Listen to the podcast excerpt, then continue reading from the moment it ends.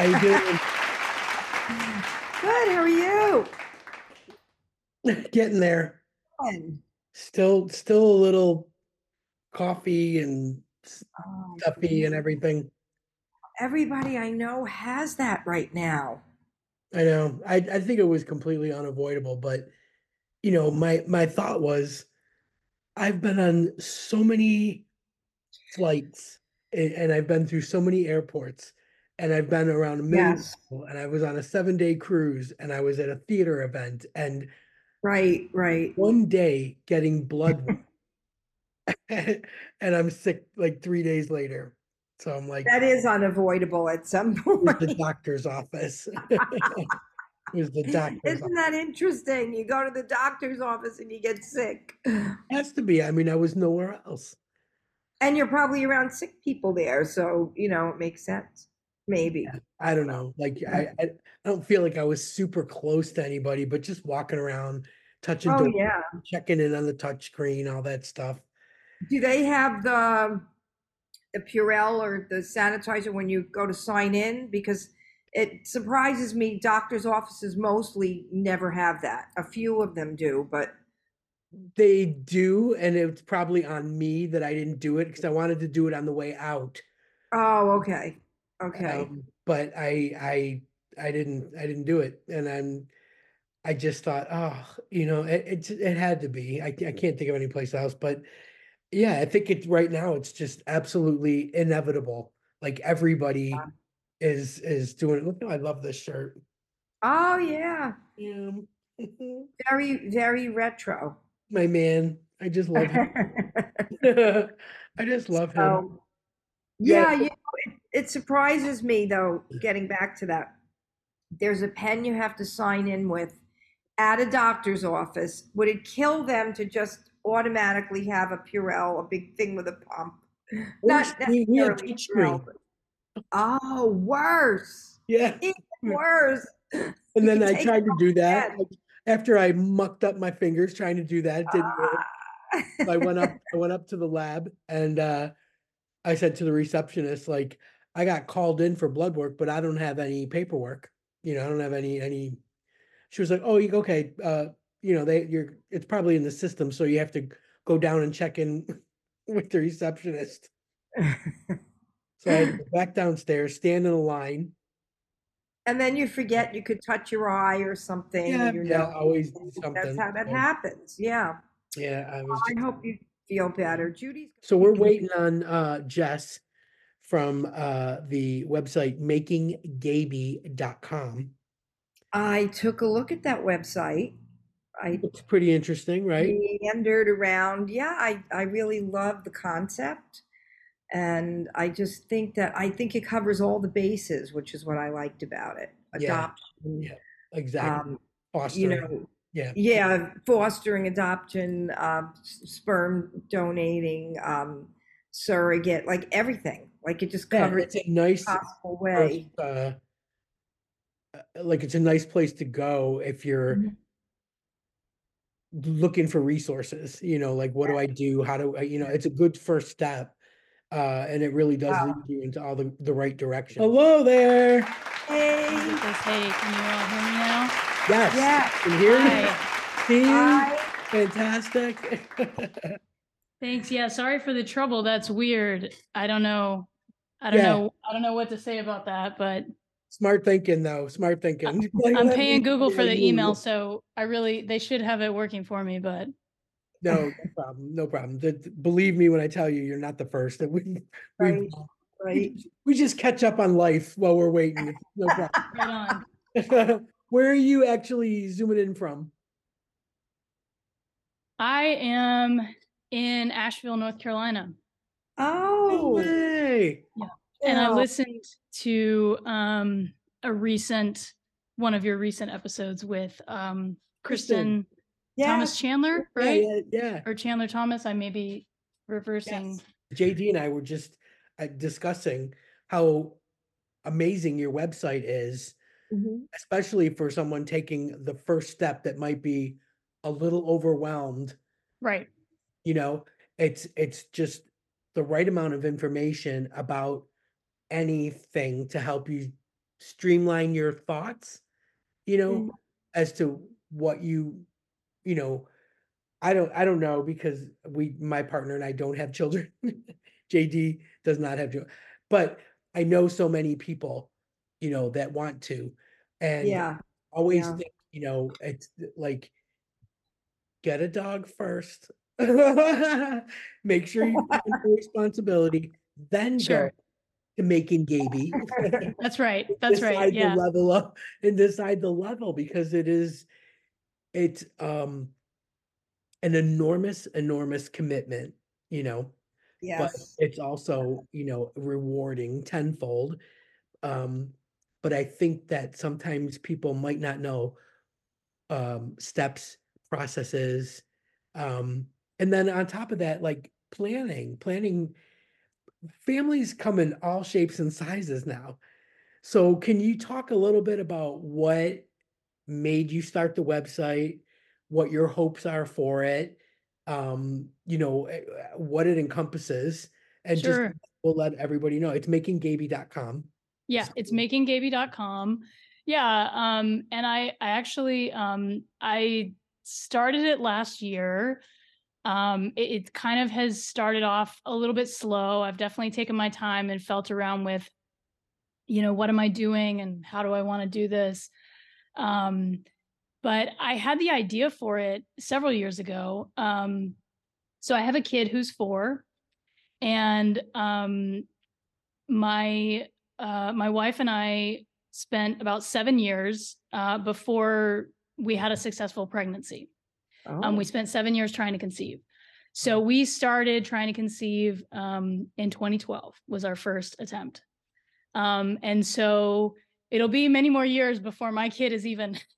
you know, as old as we, as long as we were trying. Right. Right. But, yeah, yeah. um, I think it was probably, it was before my kid was born. Um, but you know, when he was well on the way, that one of my friends said to me, like, you know, you really should, like, you should, you've learned so much through this whole process. Like, you really should get some information out there. Um, so we felt really frustrated. Um, I mean, there were several parts of the process that were really frustrating. Obviously, it was not our intention to be trying to conceive for seven years, right? Yes. Nobody sets out going, right. I really want this to take me almost a decade, you know? um, but we were really frustrated with the lack of queer-directed information. Yeah. Um, and, and I will say that there is more of it out there now than I feel like there was when we were starting our journey.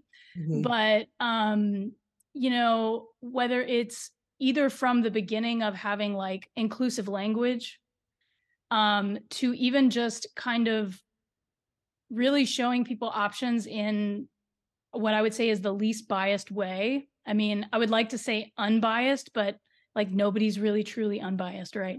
Right. But I feel like when, when queer people want to start a family, um, you know, They think of the they think of the examples of anybody that they know. Hopefully they know some people, and maybe they have some personal life examples or something. But I feel like a lot of people are pushed towards the fertility industry um, mm. or adoption, you know, mm. and it's kind of those two sides, um, which is like, that's great. You know, I think it's awesome if people want to adopt. And I think it's fantastic that the fertility industry is there to help people.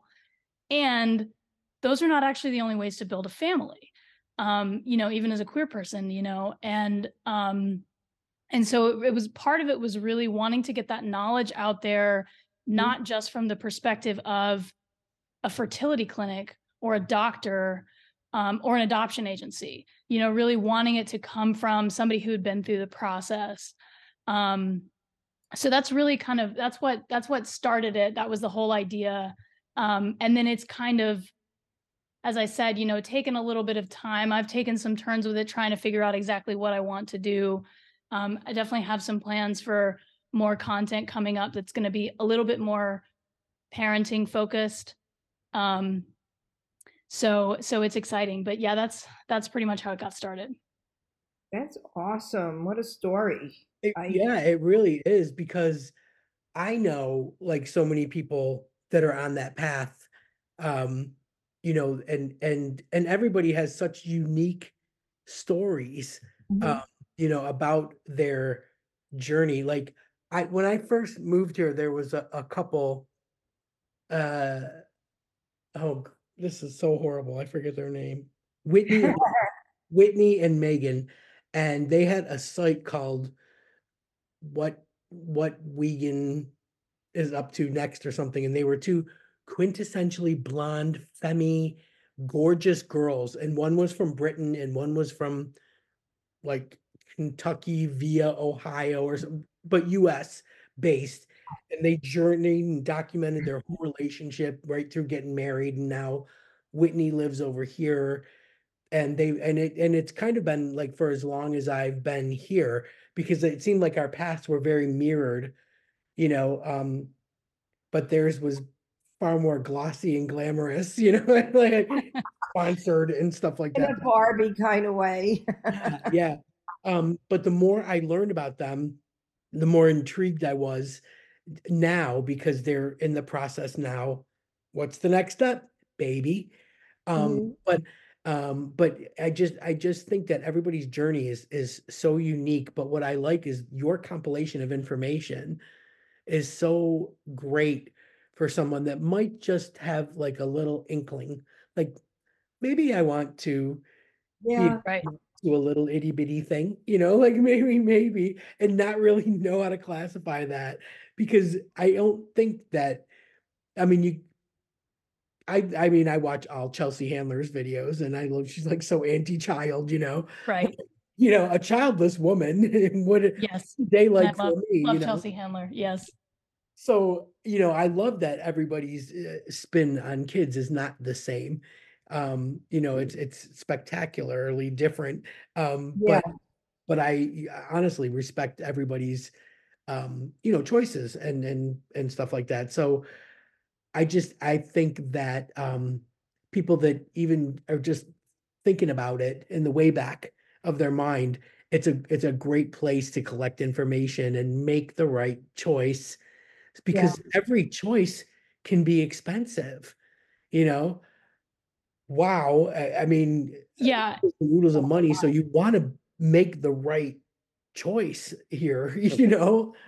Yeah, and that's really the primary goal, is like giving people information so that they can start with start with as much information as possible. And it's tricky because obviously every different path to parenthood or consideration of that can get really uh, be a big be a big rabbit hole, right?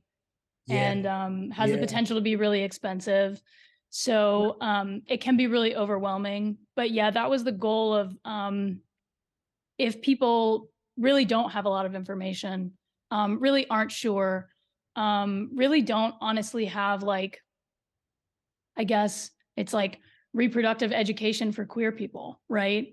Mm-hmm. um, which is not anything that is taught it's in right. any, right. in, uh, certainly in any kind of formal education. Um, and and so I think, you know, depending on somebody's personal life story and like when they come out and when they find themselves or whatever, it's like they may just ignore sex ed because they don't need that, you know, because it's like the the like.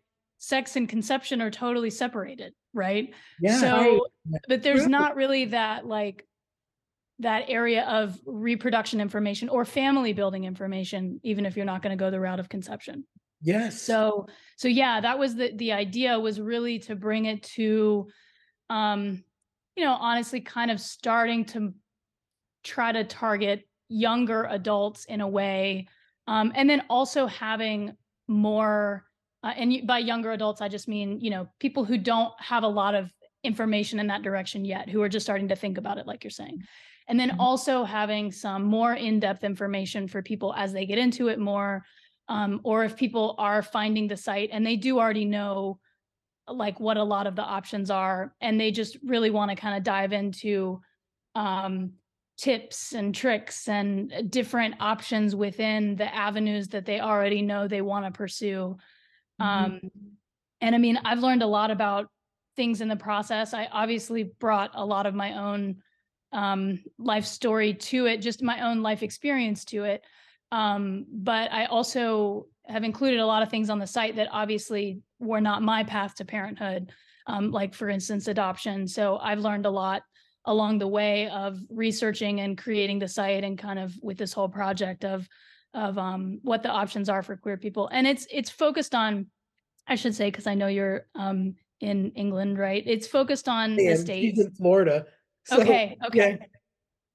Got it. Yeah. Um, so yeah, the information is focused on the states. Um, it's, it's, uh, you know, I try to just be really transparent about that. Um, I'm sure there could be some, uh, some connections here and there. And I follow several folks, I actually follow several folks in, um, in Britain as well, who have, you know, who are in the process of becoming parents or considering it. Mm-hmm. Um, and so that's a little bit different because the healthcare system is completely different, right? Completely different. Yes. Yes. Um, but hopefully there's you know, some overlapping info with procedures and things. Yeah. Know? I think that's the nice thing about what it, what it does is lead people to do, to further educate themselves. But it's, it's like I said, it's such a great first step, you know, to know what your options are, to not be, you know, I mean, I think sometimes, especially if you're close with your family, and you're taking on everybody's advice, you know, cousins, relatives, and, you know, because everybody knows somebody that's that's been on that type of journey. You right. might feel steered to go down a certain route, and it might not be for you, you know. And like you said, the language has changed. The options are different. It's it's not, you know, twenty twelve. It's not, you know what I mean? Right. So, well, I like that you... I like that you, sorry, Denise, oh, go ahead, go ahead. Uh, that first of all, you were all inclusive with all the different types of ways that you could start a family. And I actually did go through infertility um, or fertility treatments and that, that whole journey, but I was married to a man at the time. So it was a totally, that part was different, right. but, uh, but, So, but still, you know, you get to the point like you, where the whole thing, like you said, where sex and and conception are separate at one, you know, it becomes that way no matter who you are trying when you when you're in that world of infertility. This is not infertility so much though, but it's, I guess, fertility because it's trying to make a family. And so um, I just thought that what you, your information was just so complete. And it was so, um, I just liked how well-rounded it was because so, so many times people think that there's only like one or two options and there are so many different ways to have a family um, that not a lot of people, I think, uh, not everyone is thinking about it from that, that perspective. So I just really like the way you have that on your website, that it's so complete. Um, oh. I'm just going to throw this out there really quick, Jess. Do you find, because I do, um, that uh, gay men seem to have it a little bit easier? Like um, a married gay male couple, surrogacy it seems to be like, like, like surrogacy goes right, like, you know, to them. It just, it seems like it's the natural step for them. Um, you know, finding a baby carrier, you know, or adoption. And I mean, I follow so many gay dads um, on Threads, and it, their journey seems. And and I shouldn't say this because I I there's a there's there's there's two men over here that are like reality T V stars, and they went through a grueling process. Like they had mm-hmm. their surrogate, but she was having a hard time getting pregnant. Mm-hmm. Um, So they w- went through quite the like three year journey or whatever before they uh, were blessed with their twins. But um, I, it just, it just, and maybe they just leave out that part, but it just seems like it's not that difficult um, for, for them to, to take that step to start a family. Well, I think like, yes and no. I mean, I think that, um, I mean, I also know, you know, several um, gay guys who, yes, are either adoptive parents or um, or have chosen surrogacy. I think that there are there can be some wrinkles uh, for gay men, though. I mean, surrogacy in and of itself is like the most expensive route. Yeah. Um, so, you know, the folks who can afford that, um, and really want to have biological ties to their kids, right. Sure. You know, in, in a certain way that's, you know, um, that's great for them that they have that option and they have that privilege. Um, but there's also a lot of gay men who just simply cannot afford that.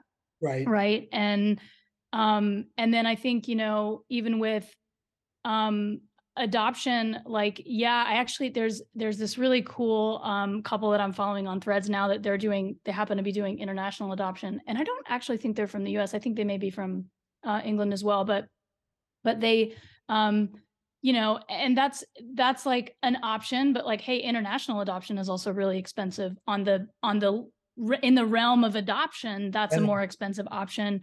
Um, I think that, um, I certainly do not mean to single out gay men in this way, but I just happen to be um, messaging with someone about this. I do know that for uh, for some men who want to have biological ties to their children, um, if they're H I V positive, or if they ever were H I V positive, um, that pre- presents a challenge uh, okay. for them to yeah. um, to safely conceive. And there are ways that that can be done, uh, but there's it ends up being um, there ends up potentially being legal challenges um, oh. to that, or um, you know, some regulations that may bar them from uh, from basically uh, providing their sperm to a surrogate yeah. for pregnancy. You know, um, they just they can barely donate blood. You know. Yeah, yeah. and and there are also um, there are also like. With the different, you know, H I V medications, it's a little bit of a different story now um, for a lot of people who uh, don't have it in any kind of transmissible levels anymore, or it's not detectable. Um, there's also certain ways that, from what I've read, and I will say that I need to do more research on this um, to be able to say confidently. So, like, I am not saying this as a doctor, but there yeah. is a way that you can um, you can wash sperm uh, to remove uh, so that. You're removing parts of the semen so that it is actually then safe because any potential virus is removed from it. Uh, but obviously that's a different step. And if that's a consideration, then that needs to be um, something to be accounted for. But I mean, I do think in a certain way, I think you're right that gay men, there are less options for them. So there's less to choose from, you know, in that way, they're either going to go the route of surrogacy or they're going to go the route of adoption. Whereas I think for, uh, you know, women or people with ovarian anatomy who are interested in conceiving, um, there are a lot more options. And, you know, do you want to try at home? Do you want to go the fertility route? Do you want to do I V F? Do you have insurance that would cover that? You know, do you want to work with a midwife? Like there's a lot of different options, you know, or do you want to set that all aside and be an adoptive parent? Um, so there are a lot more um, questions to that. I will say though, that I think that gay men still, especially, you know, men who are in re- like men who are specifically in relationships with other men, I think that they still face more of a social stigma yes. of being parent. Yes. Right. That I Probably. don't think that lesbians or femme identifying people face in that way. Um, you know, yeah. like after the kid is there, they get more looks and comments and, and things, um, you know, yeah. just from the people that I know. So I think that's kind of the flip side of that, right. Um, right. that challenge.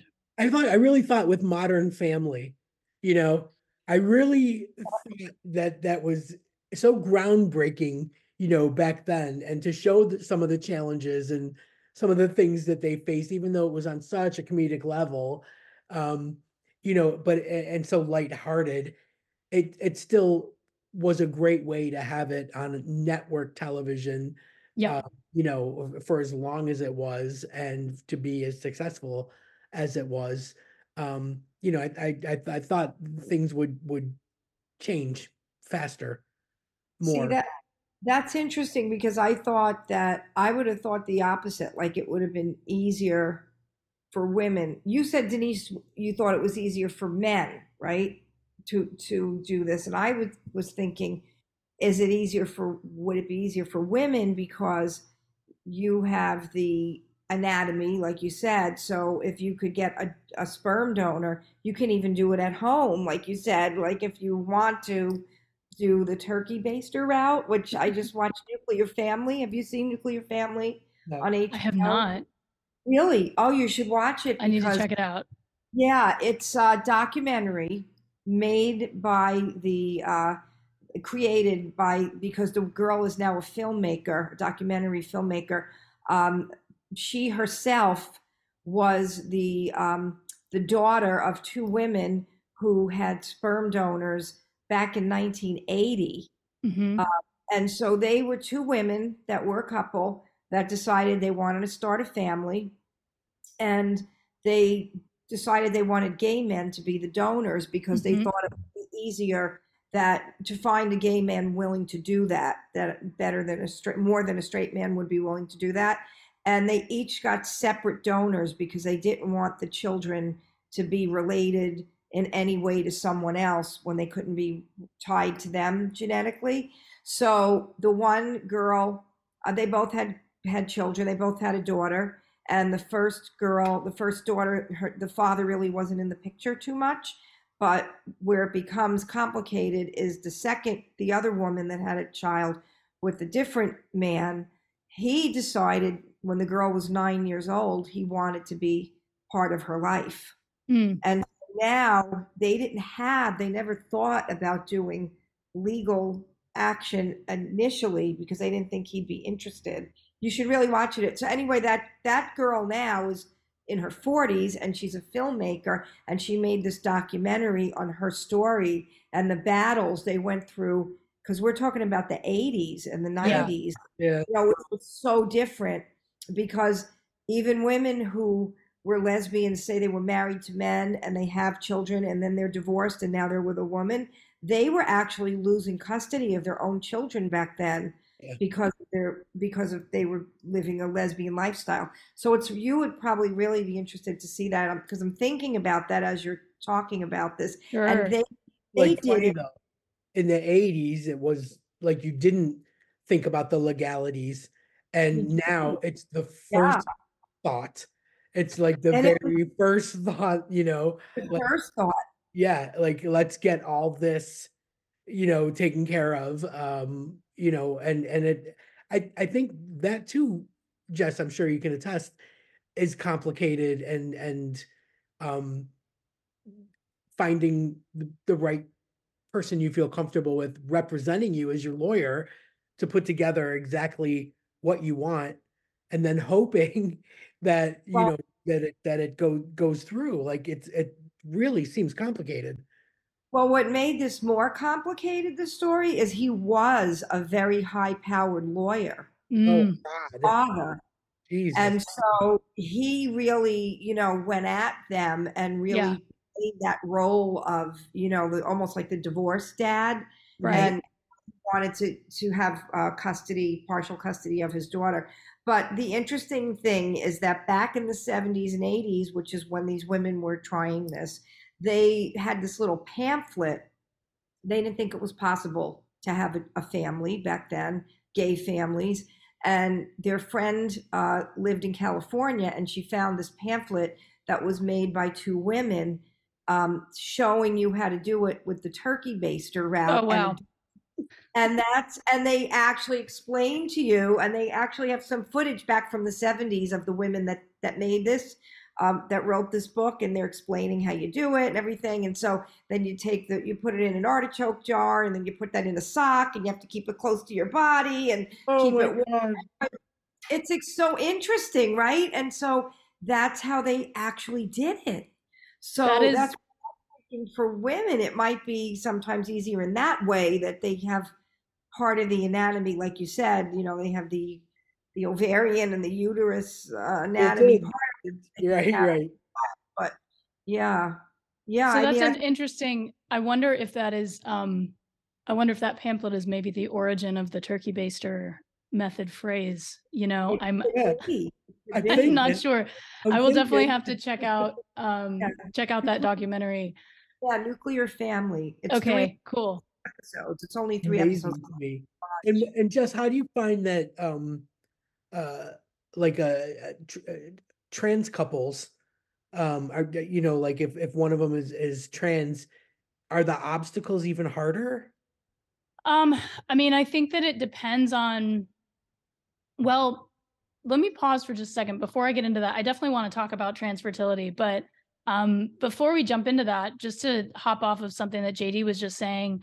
So the interesting thing about legality, which I talk a little bit about on my site, is that I think that that has shifted through, shifted over time. You know, like you're referencing that documentary where, um, as you said, people in the eighties didn't think about it, and, and you think about it immediately now.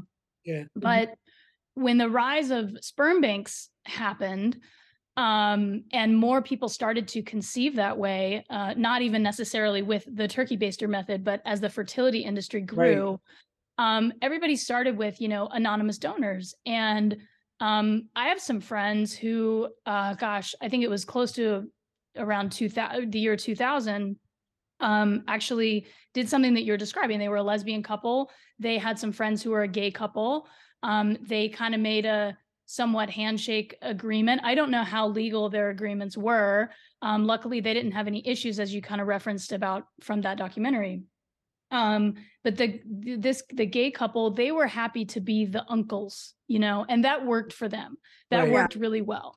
Um, but I think that one of my concerns personally, mine and my wife's concern was, um, the story, like what you're referencing of, of people coming after, um, you know, potentially coming down the road, looking for parental custody.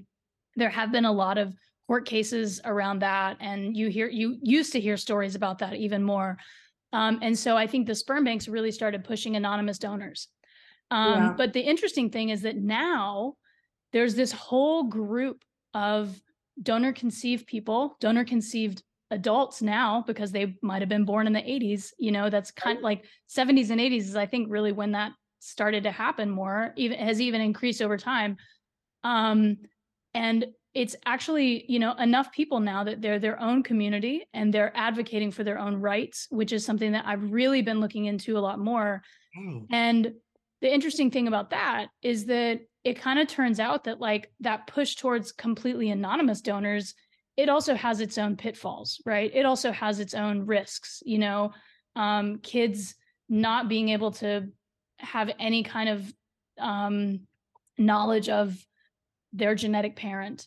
Um, right. Not and being able to ever contact yeah. their genetic parent if it's right. if that person was completely anonymous, and totally understanding from the recipient parent's perspective that they would want it that way for the very reason that you just talked about, you know, for to to know that you have custody. And because um, queer people, you know, as you mentioned, lesbian women would um, would have custody taken away, you know, even as you said, even children that they gave birth to from heterosexual relationships, and then they came out as queer, and then they lost custody of their kids. I mean, that that definitely happened. It wasn't just like a that wasn't just like a one-off thing. That that happened to unfortunately many people. And like, so as I understand why people went the direction of anonymous donors, people, the community, not quite so much the fertility industry, they're they're coming around, but this whole donor conceived community, um, especially now that there are so many that are adults, are really pushing for, no, like it's best for the kid to have some ties,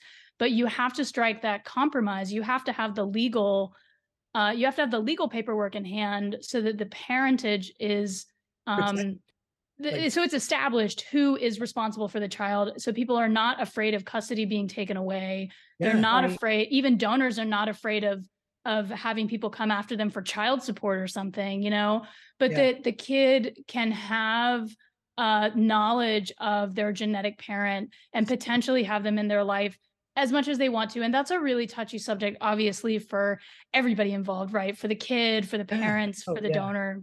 Yeah. But that's like, um, to me, that's like a really interesting thing. And I actually have, I'm planning some content coming up about really that kind of dives into like, uh, I mentioned it in a couple articles on the site, but like really dives into like why, why people choose anonymous donors, why people choose, uh, there's a type of donor that's kind of a middle ground that's called a willing to be known or I D open. And that means that the donor is willing to be contacted when the kid turns eighteen, right?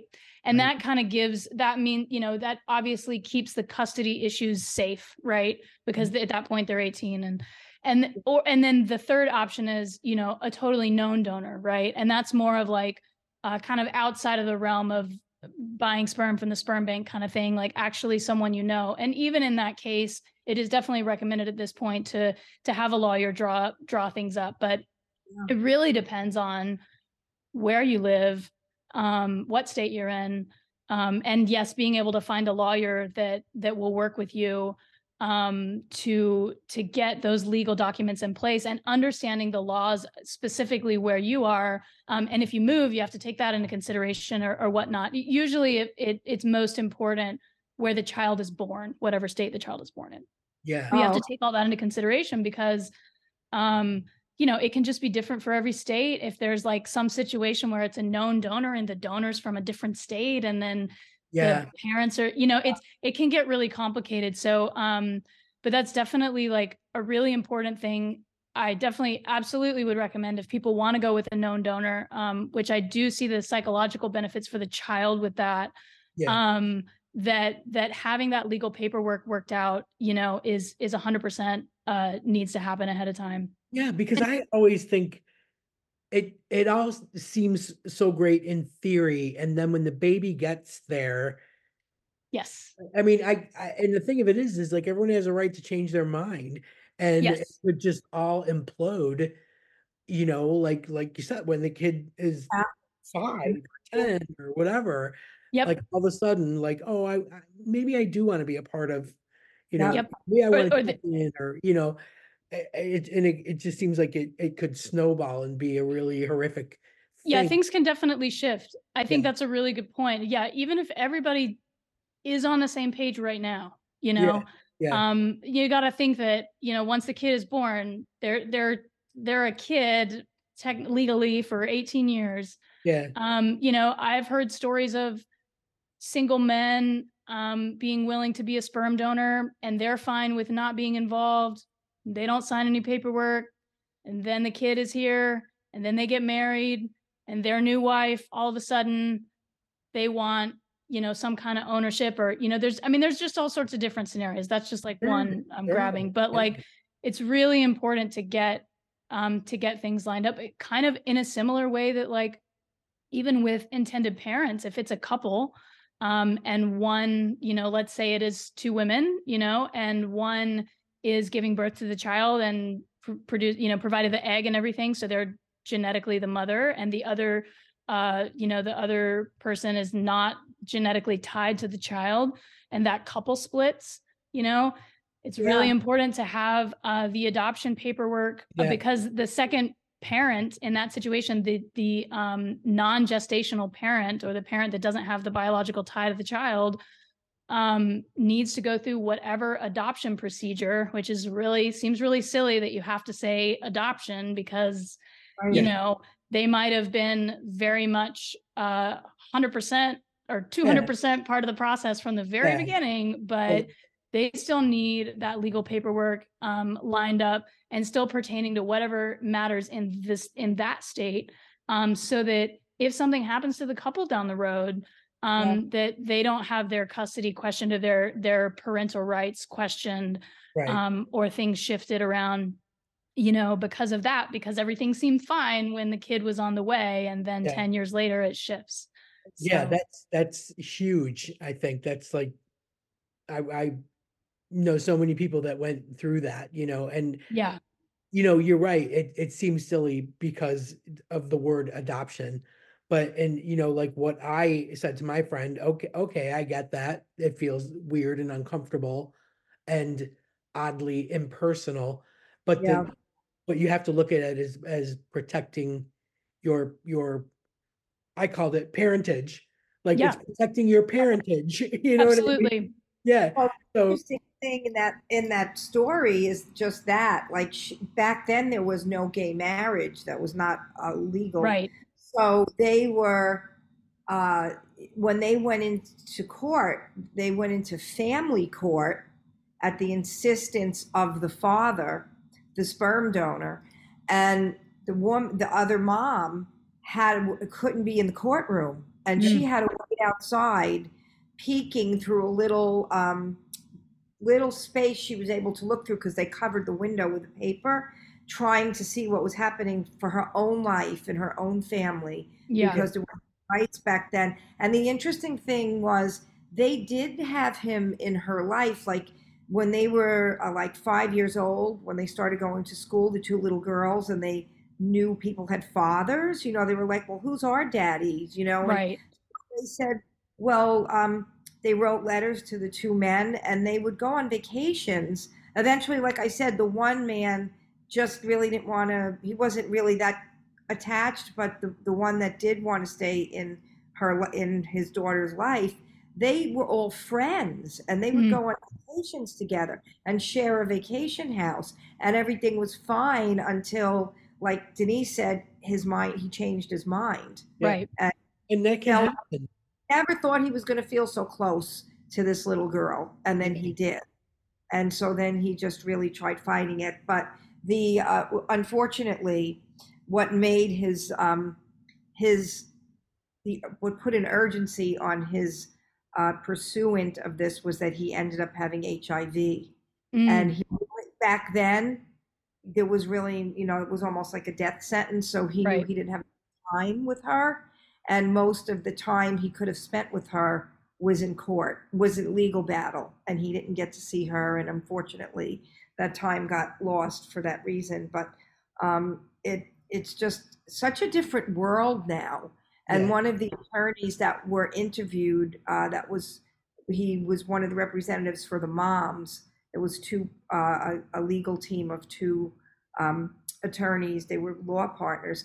Uh, they said the even though it was only in the nineties, which doesn't seem that long ago, as okay. far as L G B T Q rights, it was like oh, a, a whole world. different world.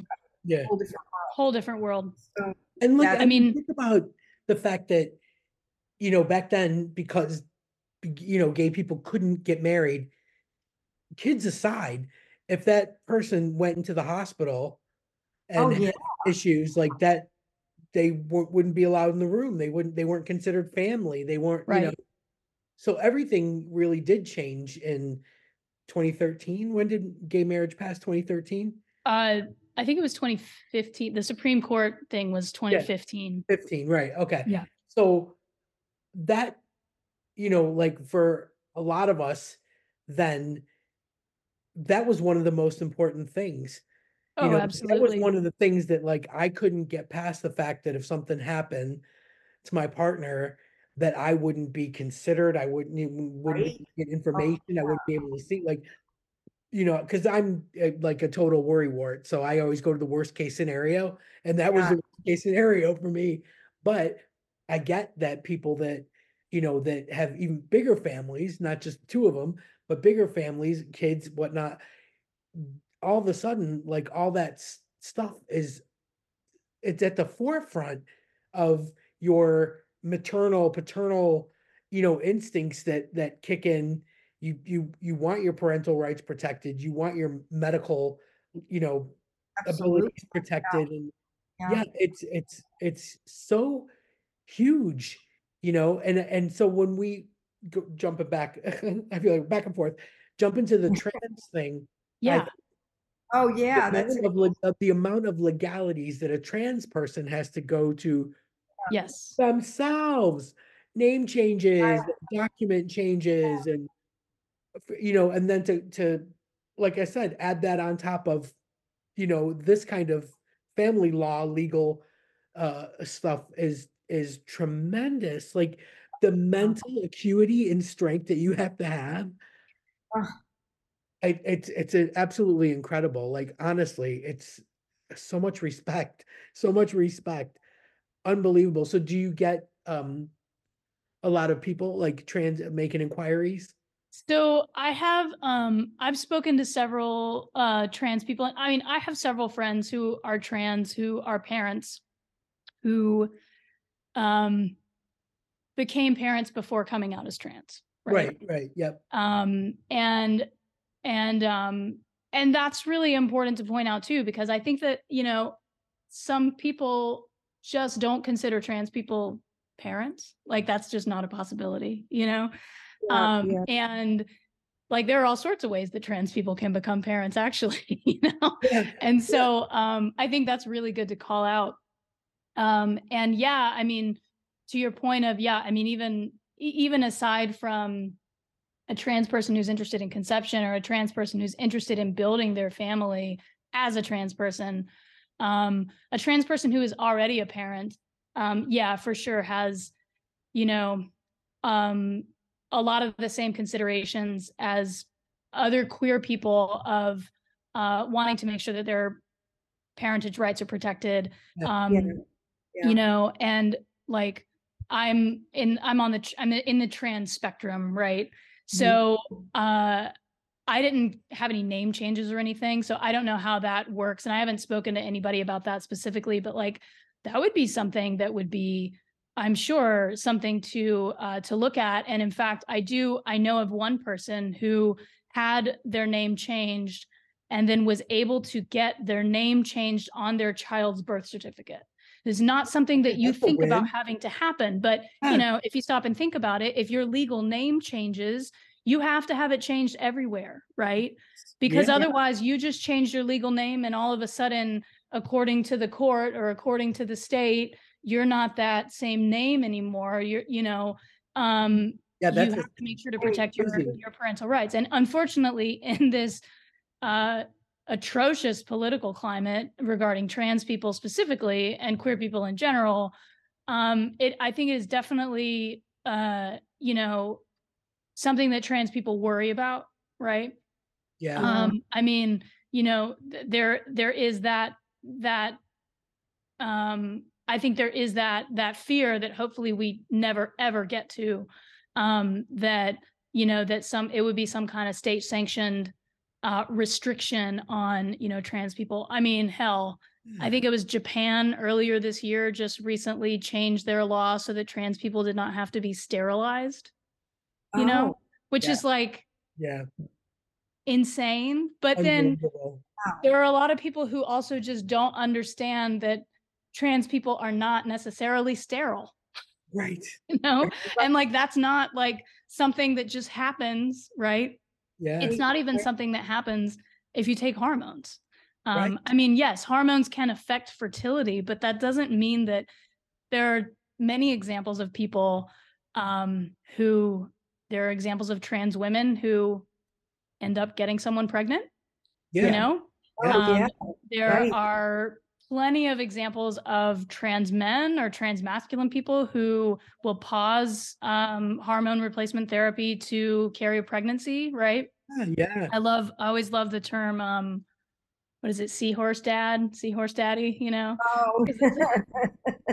uh, that's like my favorite. That was like front page, splashed everywhere. It was like the first anybody had seen or heard of it. And now it's like, I mean, it's not, I wouldn't say it's common, but it's not unheard of. No, it's not yeah, yeah.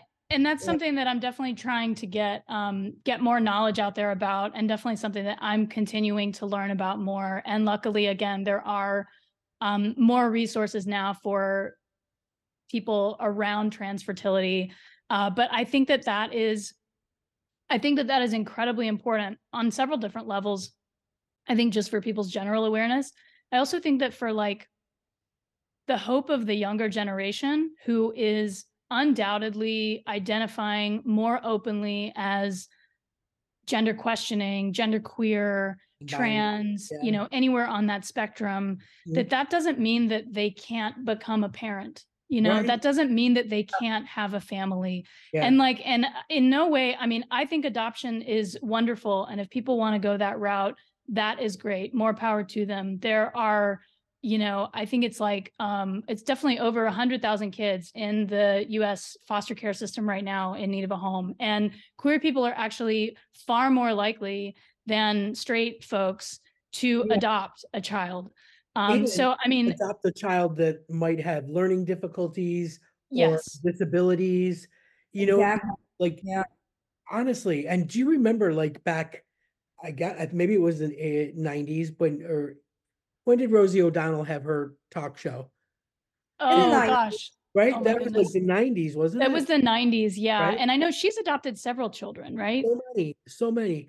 But it was such a struggle because of the state of Florida. right, the no gays, you know, adoption rule. And she like went, fine, you know, like I'll move, move back yeah, to yeah. New York, and was able to do it from there, you know, but we've come so far now, which is, uh, you know, such a blessing. But I, I just remember that was probably like one of the first times that I went, like, I never thought about someone saying you can't, for yeah. anything, you know, for anything, but specifically for that. Here's someone with, you know, boatloads of money, the, you know, the, the, and, and just an amazing career, but also like could give a kid such an amazing life. And they were saying, you can't.